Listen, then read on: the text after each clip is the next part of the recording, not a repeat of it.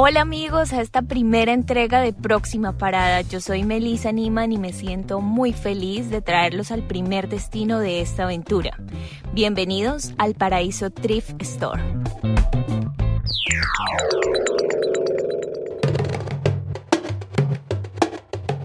Son las 3 de la tarde. La temperatura supera los 25 grados. Afuera el parqueadero parece un perro con manchas de colores. Son los carros de las personas que hoy buscan la mejor oferta. Tienen el instinto agudo y saben que en cualquier rincón está esperándoles un tesoro. Se enciende un micrófono y la voz de una mujer se dispersa por todos los altavoces. Etiquetas de color rojo, blanco y amarillo tienen el 50% de descuento. Este relato hasta aquí parece un día común y corriente de compras en cualquier centro comercial. Sin embargo, la tienda de la cual les hablo no tiene prendas de última tendencia o sofisticados artilugios tecnológicos, pero sí una magia única que nos hace volver una y otra vez. Primeramente le voy a mencionar un temita muy pequeñito, muy simple. Aquí se puede encontrar la máquina de coser que a lo mejor la abuela suya la obtuvo a un momento en su vida. Aparte de eso, también puede encontrar artículos como el cual a lo mejor su mamá tuvo a un tiempo específico y en el cual a lo mejor usted misma lo usó. Ella es María Yala, manager de Community Thrift Store, una tienda de segunda mano ubicada en Miami.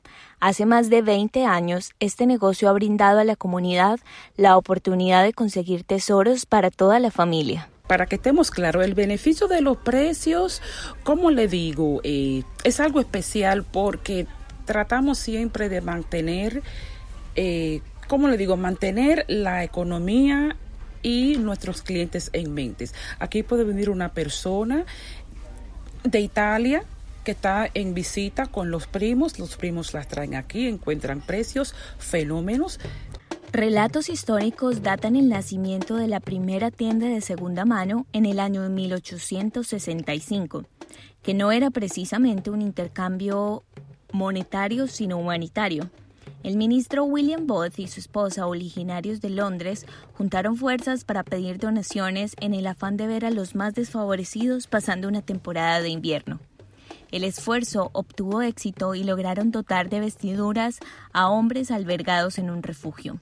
Años más tarde, en 1902, una labor similar surgió bajo el mando del reverendo Edgar J. Helms, creando la organización Goodwill en Boston, Estados Unidos. Este sistema de donaciones resultó tan benéfico que pronto se abrieron las puertas de las primeras tiendas y para 1935 ya existían 100 en todo el país.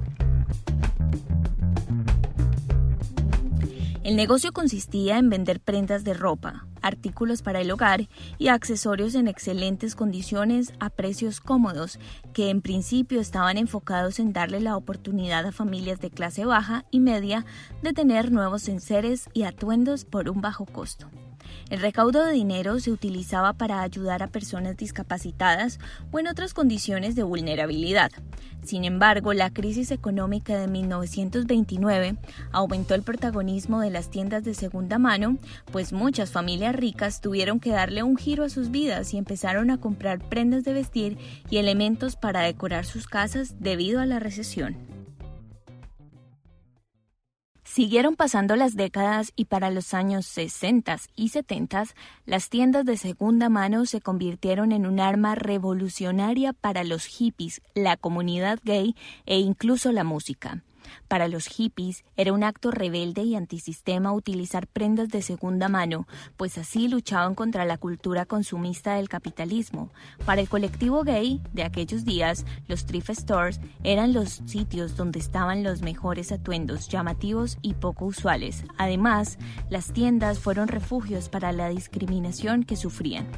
Como dato interesante, figuras como Jimi Hendrix, Mick Jagger e incluso Eric Clapton surtieron sus guardarropas con chaquetas y accesorios de un famoso thrift store en Londres llamado I Was Lord Kitchener's Valet. Así dejaron un legado en la estética fashion de la música. En la actualidad, las tiendas de segunda mano o thrift stores en inglés han logrado derrocar a cientos de opositores que las han descalificado por ser para los pobres, entre comillas, o por vender cosas usadas y poco higiénicas. De hecho, el aporte a la industria en el país de Estados Unidos por parte de estas tiendas ronda los $14.4 millones según un informe de mercado del IBISWorld. Es que luego de la crisis económica del 2008, las tiendas de segunda mano volvieron a tomar un protagonismo y hoy tienen una connotación totalmente diferente. Incluso comprar prendas, accesorios y elementos para el hogar hacen parte de una tendencia que cada día toma más fuerza: ser ecoamigables por responsabilidad con el planeta. Para hablar de esta tendencia, invité a Lina Castañeda, maestra, mamá y activista por el medio ambiente. Gracias por invitarme a tu programa. Bueno, tu activismo no solo se ve en redes, sino en tu vida cotidiana. Y yo sé que una de tus acciones para cuidar el planeta es consumir o comprar en tiendas de segunda mano. ¿Cómo es esto? Bueno, en realidad esto...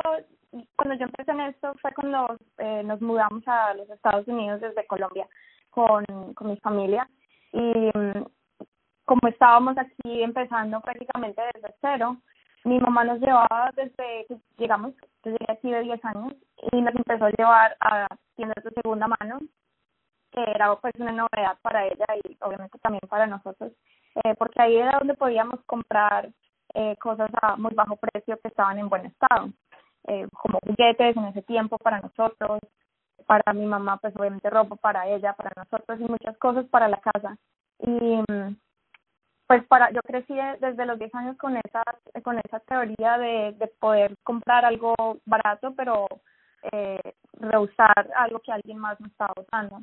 Entonces, ahora que tengo hijos y que pues tengo mi casa y tengo mi familia, para mí fue una transición muy fácil, y hacer eso no era un concepto que tuve que aprender siendo adulta, entonces pues en ese sentido fue fácil, pero pude aprender un poquito más sobre por qué comprar segunda mano es importante, no solamente por el hecho de reusar cosas que la gente pues descarta, sino también para el medio ambiente. Y... de eso quisiera hablarte. ¿Cuál es el impacto ambiental positivo de que cada persona tuviera al menos una vez en su vida la oportunidad de comprar atuendos o elementos en una tienda de segunda mano? Bueno, hay muchos impactos, no solo a nivel de medio ambiente, sino sociales, que pues, yo no tenía ni idea. Y aprendí también a medida que continuaba practicando esto. Y una de las cosas es, a nivel del medio ambiente, es, digamos, el proceso desde que empieza a cosecharse el algodón, el tipo de químicos que se usan para crecer este montón de algodón, que, pues, por cierto, no es lo normal para ¿cómo se dice? Pues para la agricultura, o sea, no deberíamos plantar como que millones y millones y millones de una sola tipo de planta.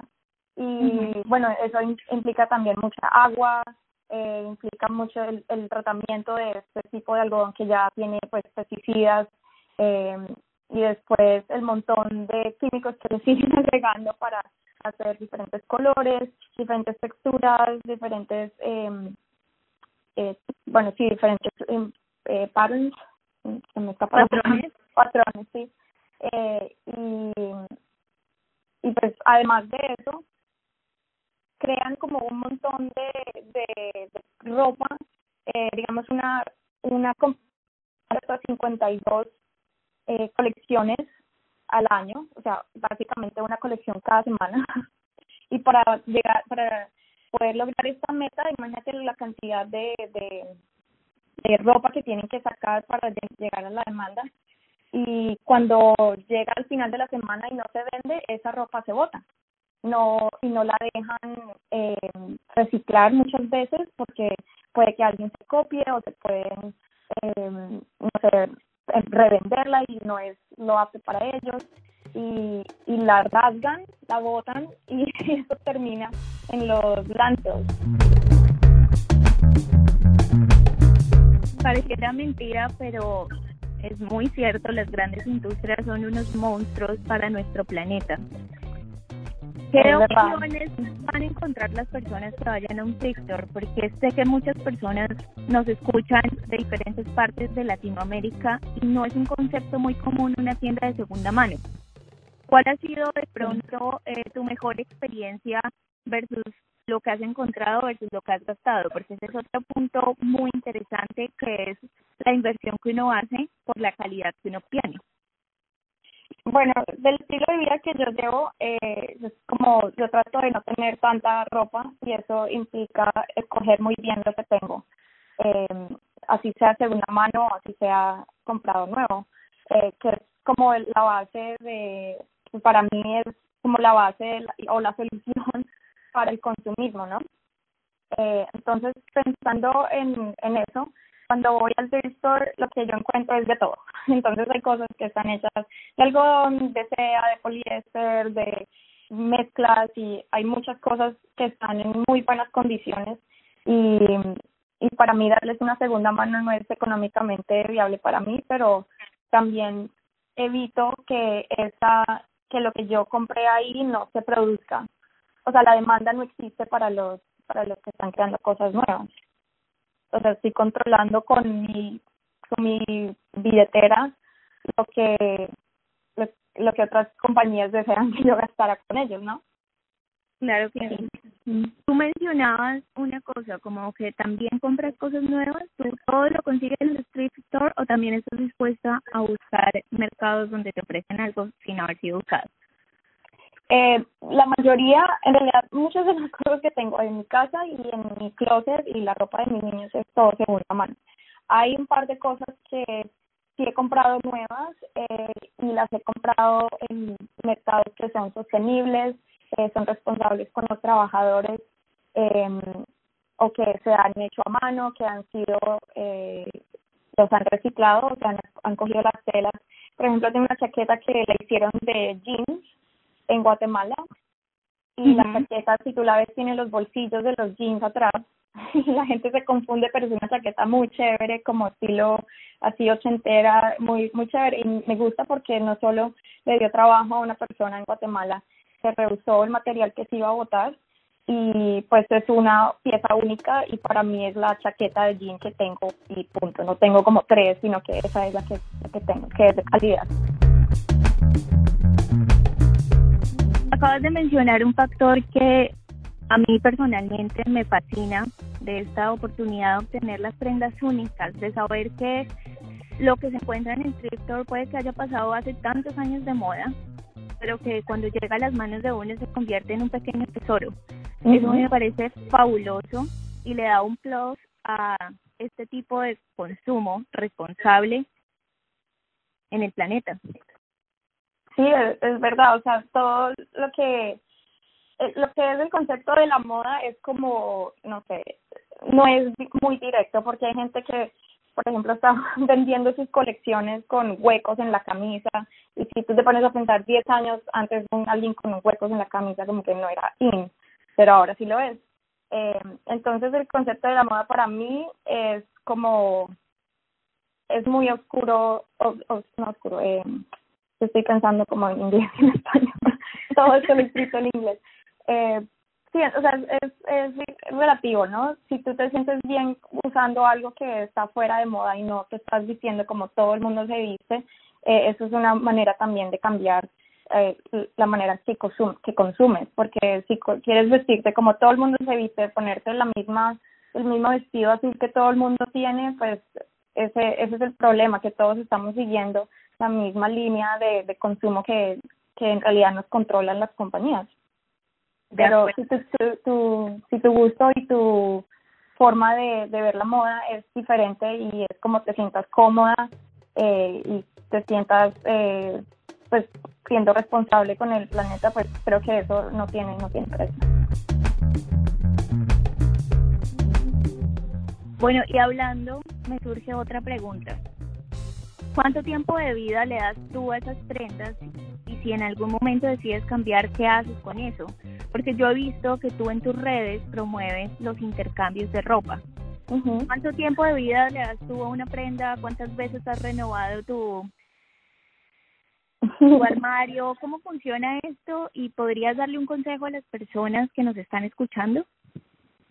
Sí, bueno, yo he cambiado mi closet los últimos 5 años demasiadas veces porque he tenido 2 hijos, entonces he estado embarazada, no embarazada, embarazada otra vez, entonces mi closet ha cambiado demasiado y también en este proceso he aprendido muchas cosas en cuanto a la moda, pero yo le doy, espero tener mi ropa por 1 año o más, porque eso pues crea como conciencia de que no tenemos que estar comprando o estando in cada otro mes o cada 6 meses, o sea, no es para, estoy tratando pues de promover eso, pero si hay mucha gente que tiene mucha ropa, lo que yo he hecho últimamente es los intercambios de ropa, donde la gente trae lo que no usa, o algo que está en buenas condiciones pero simplemente ya no les queda. Por ejemplo, si en el tiempo que yo estuve embarazada pude haber compartido muchas cosas de esas,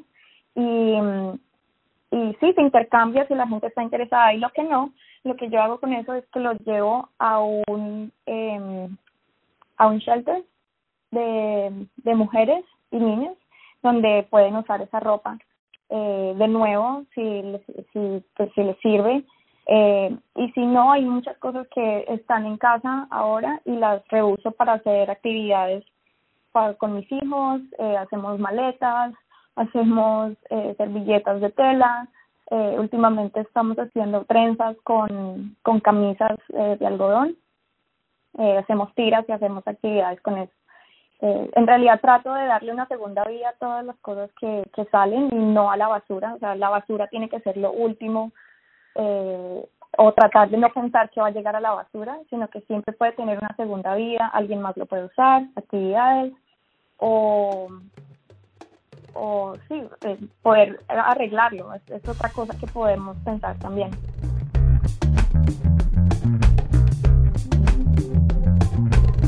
Seguramente después de escuchar todo lo anterior, ustedes ya tienen ganas de ir a dar un paseo por la primera tienda de segunda mano que encuentren luego de que pase la cuarentena. Yo en lo personal soy fanática de comprar en thrift stores y les puedo decir que he encontrado prendas y artículos maravillosos que le han dado un toque único a mi estilo. Si quieren ver de qué les hablo, pueden visitar www.proximaparada.blog y allí tengo fotos y les cuento cómo ha sido mi experiencia. Gracias por acompañarme, los espero en la próxima parada, muy pronto de nuevo al aire. Dirección, producción y locución, Melissa Niman. Edición y control, Sergio Ropero. Música, Camilo Cubillos.